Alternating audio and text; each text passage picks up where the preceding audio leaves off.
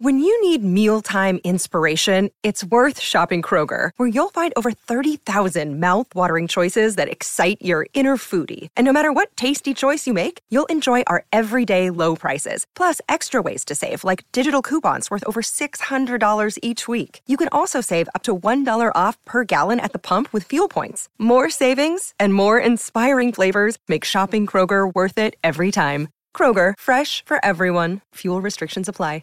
Just a reminder that Big Mood, Little Mood with Daniel M. Lavery happens twice a week. Slate Plus members get an additional mini episode or Little Big Mood every Friday. Sign up now to listen at slate.com slash mood.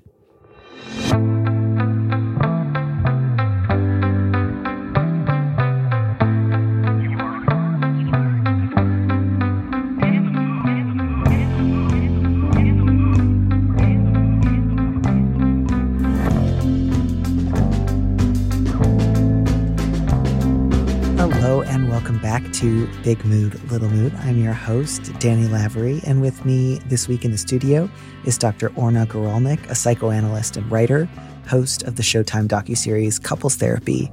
Welcome to the show. Thank you. Uh, very good to be here. Thank you for inviting me.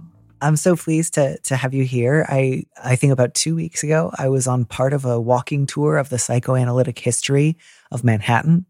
Unfortunately, I didn't get to stay for the end, so I don't know how it finished, but it was great. And so uh, I'm very pleased to have an actual real life psychoanalyst in the studio. That is so cool. I, you should tell me more about that walking tour. Oh, it's fantastic. Yes, I will try to send you the link afterwards, although I don't suppose there's any reason I can't just name it. It's it's not as if I'm not worried about like offending a sponsor or anything. Um, it was the psychiatric history of New York from uh, Pure Finder. They're, I guess, a, a, company that does various like historical walking tours, and it started in the Carl Schurz Park by 87th Street, uh, and it was really, really fantastic. That is so cool. And I mean, you can stop me if I'm like intruding, but what what prompted you to actually take that tour? So uh, it was my wife's birthday weekend, and my wife is a professor of literature at UC Berkeley but she also has a lot of interest in psychoanalytic theory and has, I think, given a few talks at like various psychoanalytic societies. Um, so I, I, thought this was something that would be of interest to her uh, and was looking for something to do while her mom was in town. And I sort of thought like walking tours, that feels like a good,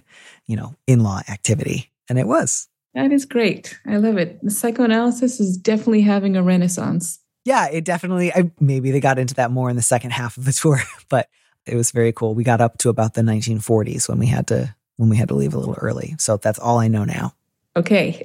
but so I'm, I'm really looking forward to this. Uh, I know not all of these have anything to do with the couple form, but I still feel pretty confident that you're going to be able to bring useful advice and, and, and a thoughtful perspective to all of our question askers today. So with that said, I will go ahead and read our first question and we can dive into it. The subject of our first letter is Get Kiss the Girl Out of My Head. I'm a mid 30s straight woman who got divorced last year after 12 years with my horrible ex. I'm so happy and excited for my new life, and I'm looking for dating advice. I asked a guy out. We've been on three dates. They've all been great, and the fourth one is coming up soon. But I'm anxious about initiating a kiss. I've been out of the dating game for 12 years. My previous relationships weren't too healthy, and it's left me with a messed up mindset. Basically, in my mind, if he's not forcing himself on me or sexually harassing me, then I believe that he doesn't like me. I know that's completely wrong, and I'm trying to correct my thinking.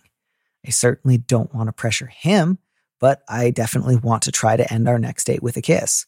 I know I should ask with confidence, but I'm afraid I'm either going to appear like an adolescent or a creep. We both live with relatives and haven't been to each other's houses yet, so the fact that the first kiss is most likely going to be either out in a parking lot or in a car doesn't help my confidence either. Any advice is appreciated. Wow. This yeah. is a great way to start a conversation. it it really is. I had I had been kind of taken aback by that line about if he's not forcing himself on me or sexually harassing me, I think he doesn't like me.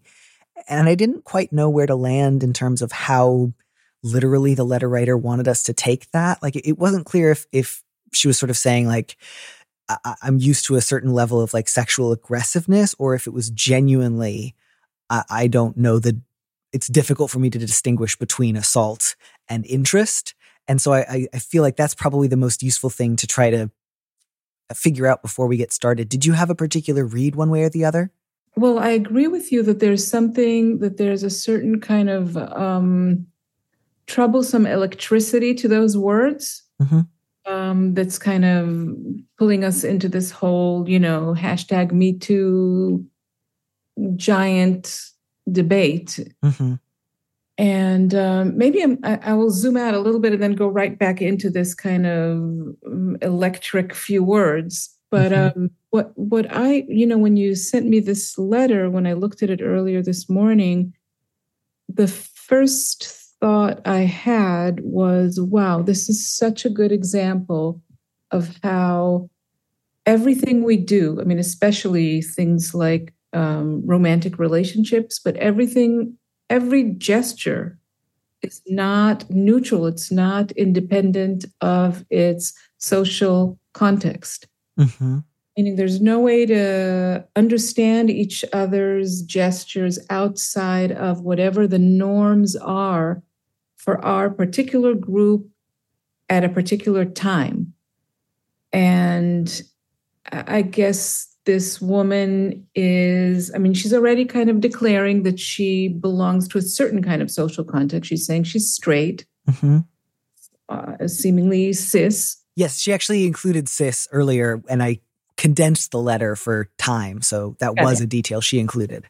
Right. So, so there is, she is locating herself in a particular kind of milieu or a particular social context. And, and she's saying, but she's out of a long relationship. So some time has passed since the first time she was dating, and she's kind of entered a new time in in our collective cultural history.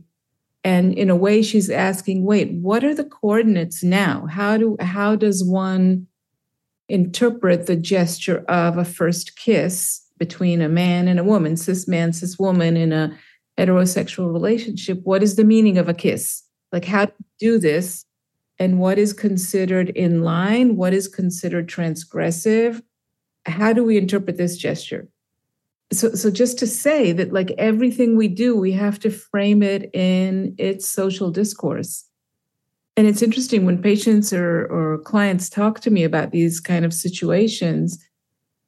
Sometimes that people want this kind of they're looking for a way for an inter- interpretation from me that will kind of take them out of discourse like let's pretend as if none of that matters can i just be free to do what i want and of course we all have the fantasy of that if there was a world in which you were free to just do what you want like be spontaneous and and be understood that way but we're never outside of discourse. We're never outside of whatever social norm we're operating within. And then we have to make decisions. We have to both be very conscious and aware of what is the meaning of the gesture we're doing within our particular context and what is our relationship to our, let's say, to the norms of our group. Mm-hmm. Do we want to be completely compliant and part of it? in which case, I don't know, for example, with this woman, I don't know, I'm trying to think like people in their 30s nowadays, straight people in their 30s, I guess it would depend on where they are in America. But she probably knows, like in her context, what is a kiss? What's a, what's the norm of a kiss? And does she want to comply with that? If she wants to comply with with a particular norm, then she knows how it's going to be interpreted. She might be upset that that's how it's interpreted. But if she wants to comply, she knows what it means. And if she wants to take a risk and do something that is somewhat either transgressive or brave or different, great. But she should know what she's doing.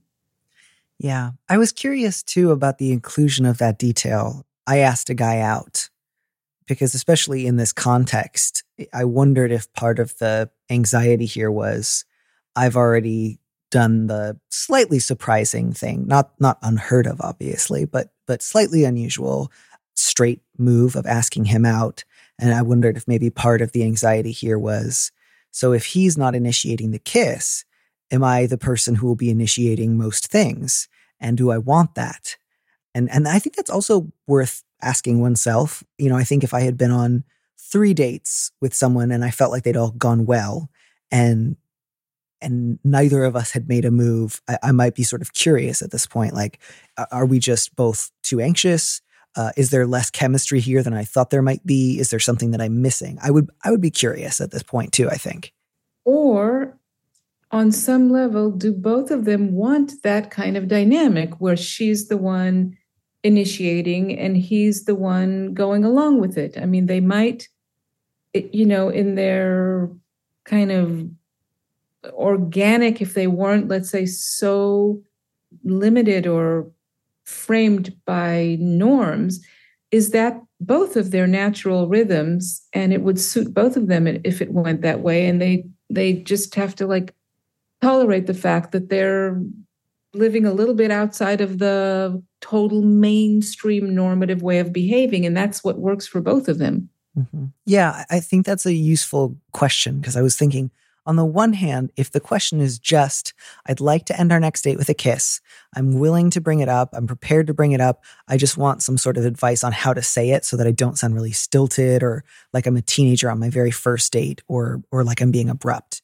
In which case, I feel fairly flexible about well you could either say something before the next date um, so that it's not quite so um, putting pressure in the moment of i really would like to kiss you on our next date or you can say it towards the end of the date just i'd really like to kiss you or would you like to kiss me? or can i kiss you? or you can also just if if you feel that you're reading the moment right and you think he's giving you the signal you also don't have to uh, on a fourth date necessarily ask explicit permission.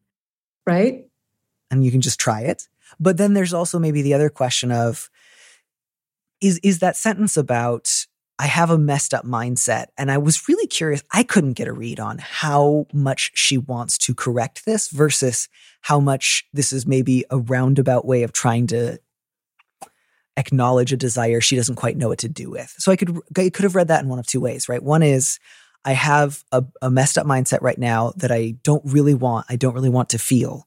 But unless someone is violating boundaries, I don't believe I'm liked, which is essentially saying there's nothing this guy could do outside of something wrong that would convince me he liked me, which suggests there's something maybe more troubling here. Or I want a guy who is sexually aggressive, who is willing to be dominant, and who is perhaps within healthier, safer confines than my previous relationship, interested and willing to do some kind of like aggressive play with me.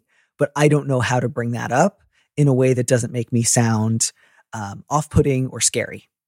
I see what you're saying. You're you're wondering how much of this actually there's like play underneath it. It's kind of playful, kind of flirtatious sexual script that she's like toying with or if this is just kind of a sad comment on you know masculinity that that to, to be mask one has to put up this kind of aggressive forceful front. Otherwise the message doesn't get across. Right. You know I'm, I'm i'm going back to that sentence and i'm thinking to myself boy is it tough to be a man. Yeah. And it's tough for her too, because it sounds a little unclear. I could really read this either way. So I suppose my best advice would be letter writer to consider when you think about the the following two possibilities, which one feels more exciting? One is you ask him to kiss you and he does. And the other is you ask him whether he would be interested in some sexual aggression where you would talk about it more beforehand and figure out ways to agree upon parameters. But is what you would like to ask of him controlled aggression? Or is what you would like to ask of him a kiss?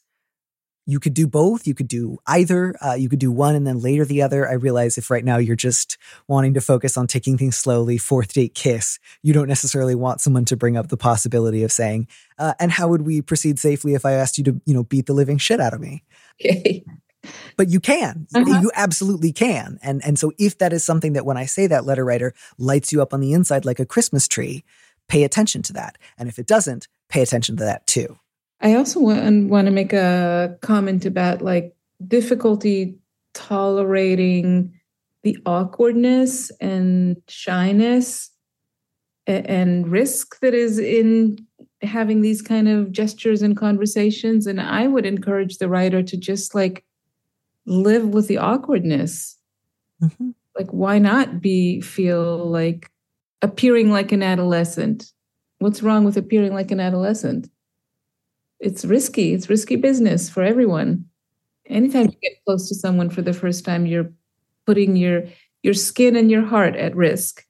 Yeah. But it, there's also ways to be a little awkward and it can also be charming and appealing. So, letter writer, I don't want you to feel like if you do ask and it comes out a little awkward, that doesn't have to mean it's totally neutralizing or that that ends the moment. But that is, I think, part of the process of getting to know someone new is you will not always appear with maximal finesse and suavity. And that, you know, if you frankly are trying to go into a physically, sexually intimate relationship with somebody new, aiming for 100% assuredness, suavity, and finesse is probably a good way to make sure you miss something or or you don't actually let them get to know you. And so I, I I, think the only other thing is I'll, I'll, say is letter writer. I certainly don't think you need to on a fourth date give this guy you know 100% no holds barred rundown of your previous damaging relationship. But I would say at some point between the first kiss and the first time the two of you might have sex, letting him know a sort of Cliff's Notes version of something that you're working on or can, you know, just your your own ability to feel wanted or to com- misunderstand basic respect or politeness for lack of interest because that would be useful for him to know. Again, really don't feel like you have to give him the notes from your last therapy session or or say everything that you've shared here, but some inkling of something that you're learning or working on or or uh, struggling with, I think would be useful for him because I think you would not want to surprise him with one day saying, "You must not really like me because you haven't broken into my house." Which I, again, letter writer, I hope that doesn't feel like I'm trying to make fun of you. It's so so clear that you're aware of your own maladaptive thoughts. I just um, wanted to to say something slightly lighter, but again, I really understand what it's like to try to work with some some thoughts that you don't exactly welcome, but you're also sort of curious, like, can I eroticize this? Do you have any other thoughts for her? I feel like that's that's most of what I'd hope to say. No, I think that's good. Yeah, well, and good luck. I think my last thought, actually, I've just come up with one is I wouldn't worry too much about coming off like a creep. It's a pretty appropriate, a fourth date context asking about kissing that's pretty appropriate. It's like ordering ice cream at an ice cream store. No one's going to say, What are you doing? This is a library. That's an appropriate topic of conversation. So even if it's an, a slightly uncomfortable moment, you are not being creepy for asking to talk about kissing on a fourth date. You're well within reasonable bounds there.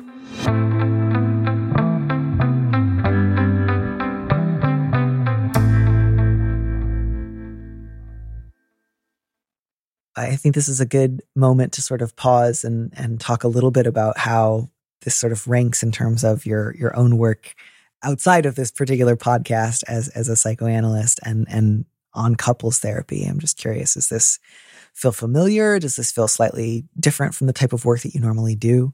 Um, it's not different in the sense that I work both with individuals and with couples. Um, and obviously, relationships is a lot of what people talk about, whether it's in a couples context or individual. What's different, of course, is that I don't have time to get to know what's going on. As a psychoanalyst, we take like years sometimes to really get deep in there. Um, on the other hand, when I do my couples work on the show, it's super time limited. Like we have like 18 weeks and and that's it. Um, mm. So both and. Yeah, that makes a lot of sense. Well, I know you've got some time constraints, so I won't pursue this line of questioning too far. If you'd like, we can just get into our last letter, which I think has lots and lots of grist for the mill. Perfect. All right. The subject is crazy liberal aunt. My sister and I have always been opposites. I am the responsible and studious one, while she has always been destructive and self involved. She's also been in a string of abusive relationships. A decade ago, when I moved back to my hometown after a divorce, I didn't have many local friends and started hanging out with her again. Over the years, she became an unreliable, untrustworthy, but fun friend. She's slept with two of my exes and once punched me while drunk. We stopped speaking for a while after that, but ended up seeing each other at family functions and eventually resumed hanging out. Her new boyfriend, Jack, is the worst yet. He's proudly racist, homophobic, and sexist. She doesn't care, especially because he received a large inheritance and can take care of her financially. One night, Jack used a racial slur in front of me, and when I confronted him, he screamed at me. I stopped seeing them socially and avoided Jack at family events. But then my sister had a baby. I wanted to be in my nephew's life, so I tried to tolerate Jack. The other night, I took my boyfriend to their house to hang out for the first time since she had the baby, and Jack was drunk. My sister dropped a glass and he screamed at her that she was an idiot over and over again for 30 minutes. Later, he threw the baby monitor at her, yelling, Why don't you check on your fucking kid? I was mortified that he was treating her like that, but I've gotten used to the fact that these are the men she chooses, and I'm done trying to save her when she doesn't want to be saved. However, I'm devastated to think that my nephew will grow up in this environment with this as his example of manhood. I didn't say anything that night, but a week later, Jack posted a political rant on Facebook. I responded with a polite counterpoint, to which he called me stupid, to which I responded, I don't care if we disagree on politics. I just hope my nephew doesn't grow up in a house where he thinks it's okay to call the mother of your child an idiot. Immature, probably, but I knew he would delete it immediately. He did. Afterwards, my mother called me, angry that I handled things poorly. Now she's upset with me, and I'm not speaking with Jack or my sister. I'm wondering where to even go from here. My mother says I'm overreacting, that I should still be around them at family events for her sake, that I'm sending her to an early grave, and she's too old to do two of every holiday. She says we are stuck with him, so I need to see the good in him. I disagree, and the thought of never seeing Jack again sounds liberating but I do feel guilty causing my parents stress and wonder if I'm taking things too far and being stubborn, and if I should just suffer in silence around him for their sake. My larger conflict, though, is because of my nephew. Might I be the only voice of reason in his life? Or is that a fantasy? Do aunts really have that much of an impact on nephews? Realistically, will he likely turn out just like his dad? So, should I stand my ground and refuse to associate with Jack anymore? Or should I continue to be around this hateful, abusive person on holidays for the sake of my parents and the slim possibility that I might have some kind of impact on my nephew's life? Yeah, this one's um, deep, goes deep. I, I had a sort of instant curiosity about the letter writer's perspective by the end. So I, I, think I know what feels most sort of critical for me to address here, but I'm wondering if there was anything that struck you as being of primary importance here uh, that we should talk about first? Yeah, uh, there are two things that that seem to me super important. I mean, one is indeed this question of the nephew, uh, this little being who's obviously coming into the world in a it's not an ideal situation where there's potentially a lot of volatility, maybe even violence around him and how to not abandon this little one. Um, what role can he, as the aunt, serve in the little one's life? Um, that's one question. And then I thought of the the question that often comes up in my practice like what do you do with people who live i mean to put it neutrally very differently from you or mm-hmm. neutrally, people who are troubled by um, violence, um, drinking issues, substance issues, mental illness, um, maybe lack of resources, people who live differently from you and therefore either don't have the privilege of living well or just really live differently, have different um, coordinates of what's a decent life. What do you do? Cut ties, or do you try to find um, a way to remain in contact? I mean, there's a big question there, and it's not just a question of what works and what doesn't work. It's a question of um, how do you deal with otherness? How do you deal with things you disagree with, you're repulsed by, you're offended by? You just want to push it out and take a distance and say, not me. I don't want anything to do with it. Or are there other ways to relate to people, feelings, ideologies, ways of living that are different from your own. Yeah, I think the thing that stood out to me the most, I, I can appreciate that this letter writer has seemingly been for a while the sort of lone voice of some reason within the family, uh, particularly about Jack. But one thing that did trouble me was, you know, we're talking about a newborn baby who, so far, the letter writer has seen, you know, his father uh, throw things, scream for uh, half an hour at a time, um, behave pretty threateningly. And her concern is not, I'm worried he's going to hurt the baby. It's, I'm worried in 20 years, this baby might be a man like his father. And that to me, I think needs to, the letter writer needs to reorient her concern. My concern is not how this might shape his character when he is someday an adult, but the very real danger he appears to be in now. Uh, you know, all of the behaviors that the letter writer describes, those are things that Jack felt comfortable doing in front of her. Uh, and I think at least to me, pretty pretty clearly brings up questions of what would he be willing to do to the baby when the baby is crying and it's annoying him and nobody else is around. So I think this is less a question of what kind of guy might this baby grow up to be and is my nephew in immediate danger? And I think the question there is an open one. And again, this is not something that I recommend casually or to most letter writers, but I think up to and including the possibility of calling CPS um, which is not a guarantee, obviously, that everything is going to get fixed, nor even that things are going to get better. Um, but it it should be something that you should be at least thinking of. What would need to happen where CPS would have to be involved? Like, is there a line that Jack could cross where I would feel that it was my responsibility to do so? And I think better to start thinking about that now rather than later. Interesting. Yeah, I'm going to refrain from talking about the question of calling CPS. Uh, sure. It's complicated. Yes. Really complicated. It puts, because you know, calling, I mean, obviously, if there's literally, if there's like violence, then yes, of course, if the kid is being hurt, yes. But um, calling CPS is a complicated thing. It puts CPS in a very, um, constrained mandate. I mean, they sort of have to intervene, and, and it's very rigid, and it can mm-hmm. It can cause a lot of trouble in the family. So unless it's really necessary, you got to think about it.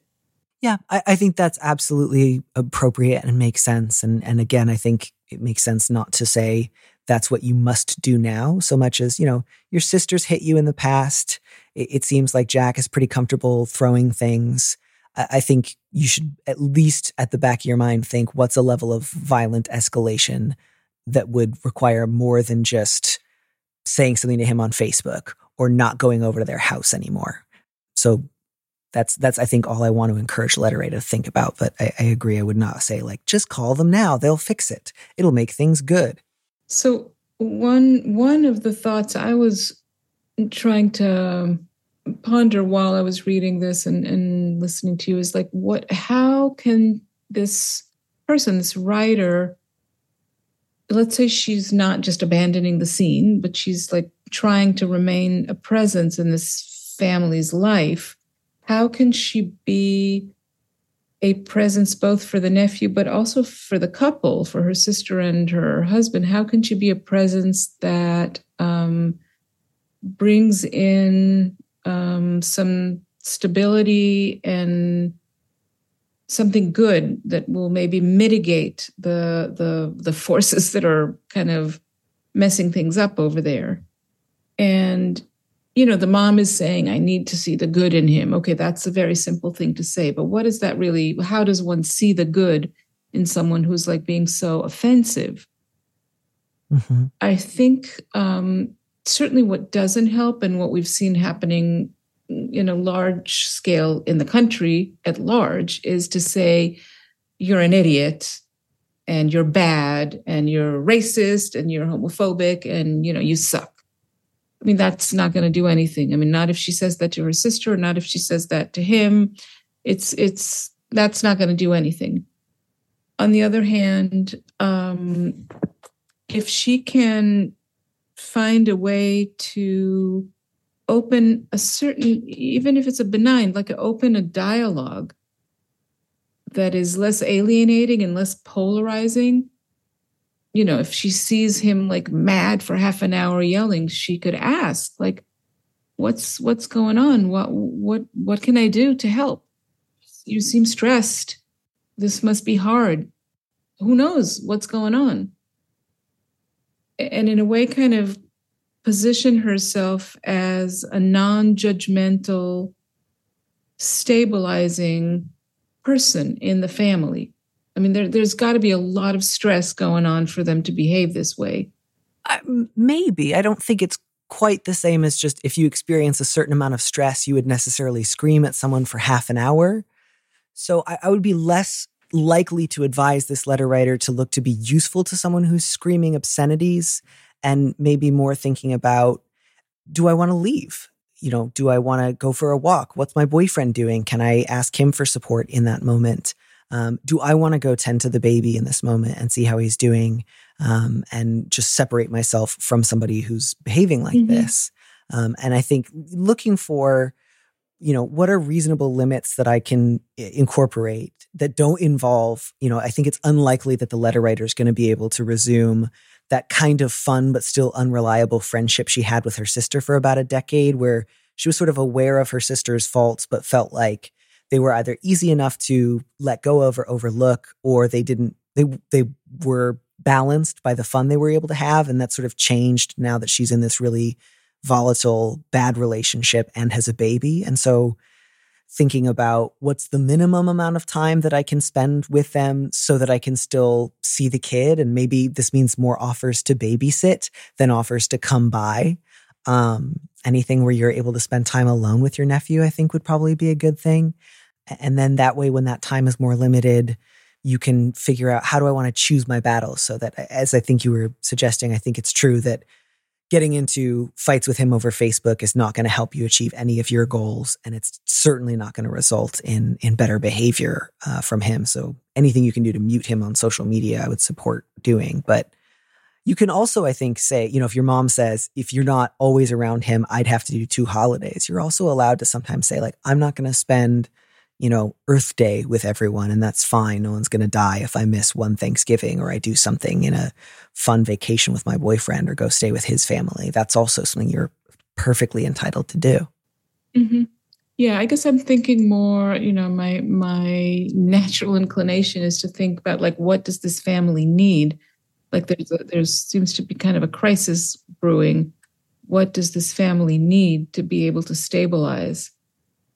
But you know that she doesn't have to be the therapist but th- that's just i guess my natural inclination is like what is the intervention that this, that will help? Yeah and i guess to that uh, question uh, you know we do know a little bit about the sister's reaction which has been pretty consistently i don't want any of your input. I don't want any of your suggestions. And we know a little bit about how the mother's sort of response is don't make waves. Like ignore what jack does or pretend that it's good. That's what i need from you uh, but I'm curious, the letter writer mentioned briefly that her boyfriend was there for this, but not anything about what he said or did or how he felt about it.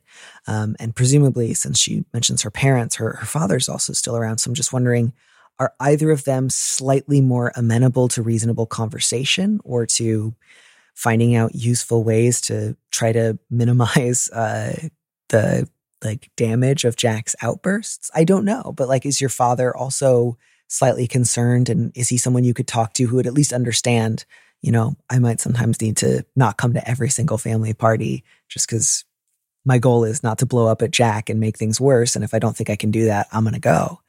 Or if there's other siblings or cousins that um, you might be able to talk to who would be a little more receptive than your mother and your sister, uh, that would certainly be another angle I would suggest. But um, I think it really makes sense to limit the amount of time you spend around Jack, both for your own well being um, and and just also because uh, I, I, don't think he's going to benefit much from your uh, interventions. But but yeah, with an eye towards seeing your nephew as much as you can, I think that is good. I don't know that I have a guarantee for how you'll be able to strike that balance. And again, I say this as somebody who doesn't see my nephews. You know, my my sister endangers her children, and I don't have a relationship with my family, and that's sad. Um, and one of the things that I have to kind of remember is there are a lot of people who are in danger, and I can't always do anything about it. Um, and so, if there's something useful and effective and safe I can do, I try to find a way to do it. And if not, then the work I have to do is just on managing my own emotions around that kind of inability to control. And and I really you have all my support and sympathy in that. It's not easy to do. Yeah, I, and also to add that being kind of a, a stable, sane person in a child's life, even if it's just in the form of being an aunt or an uncle, could be a lot. I mean, people in my practice will remember like the one family member that was kind of the voice of stability and sanity that really helped them when things were kind of mad at home. Yeah, and, and I think there's so often really difficult, volatile, painful homes that a, a child can grow up in that might not rise to the level of such ostentatious abuse that it requires like external intervention, but that are still really awful to grow up mm-hmm. in. And that might very well be this family. And again, that doesn't mean you're the only thing standing in between this child and total ruin, but potentially you could be a real pillar of solidity and peacefulness and affection in this kid's life. And so eh, there's not, I can't obviously offer anything like a guarantee or say if you stick around, you'll totally turn his life around and he'll credit you with that. And 30 years from now, he'll say, basically, you were my parents and thank you for saving my life. But that absolutely there's potential for real good and um, that whatever you know to, without risking your own safety if if things escalate but to whatever extent you can stay present in your nephew's life i think he will really value and need that and that would be a really good thing if you're able to do it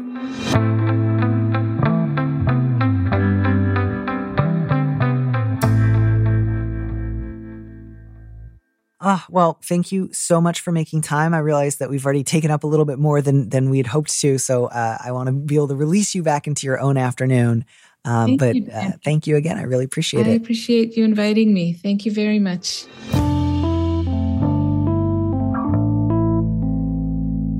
Before I let the rest of you go, I have a quick lightning round, which has been helpfully uh, prefaced with I need some little advice. This is a very small problem which is really nice because we just dealt with a big, painful one.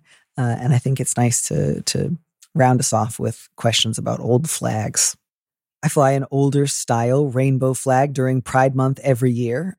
I've also been trying in the last few years to stop purchasing unnecessary items in the interest of reducing my carbon footprint. My current flag, despite being almost 10 years old, is still in excellent shape. I'm reluctant to replace it with a newer design especially since most flags are made out of synthetic material that uses fossil fuels in production. However, I also don't want to give the impression that I'm trans exclusionary. I especially don't want it to make anyone feel slighted or bummed out when it's meant to be a celebratory and inclusive symbol. What is your take on the older rainbow flag? Is it too outdated? No, this is totally fine. Keep your flag. Uh, it is. There's not like a mandate that like you got to get the update or else it's like not going to be compliant with modern faggots. Like it is compliant with all of the types of faggots. Uh, I've never been to a pride parade where there weren't like a pretty wide mix of different types of flags. So, uh, you know, again, just like I, I don't know anyone who would see the like classic rainbow flag and think, oh, that's like a dog whistle for being gender critical or trans exclusionary. Um, so keep your pride flag. It sounds great.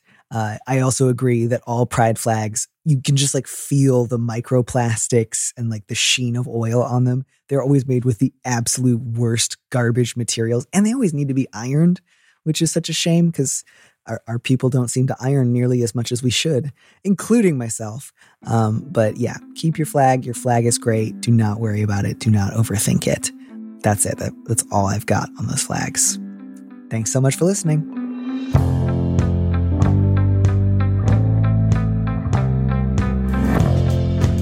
Thanks for joining us on Big Mood, Little Mood with me, Danny Lavery. Our producer is Phil Surkis, who also composed our theme music. Don't miss an episode of the show. Head to slate.com slash mood to sign up to subscribe or hit the subscribe button on whatever platform you're using right now. Thanks. Also, please leave us a review on Apple Podcasts. We'd love to know what you think. If you want more Big Mood, Little Mood, you should join Slate Plus, Slate's membership program. Members get an extra episode of Big Mood, Little Mood every Friday, and you'll get to hear more advice or conversations with our guest. And as a Slate Plus member, you'll also be supporting the show. Go to slate.com forward slash mood plus to sign up. It's just $15 for your first three months. If you'd like me to read your letter on the show, maybe you need a little advice, maybe you need some big advice, head to slate.com slash mood to find our big mood, little mood listener question form, or find a link in the description on the platform you're using right now. Thanks for listening.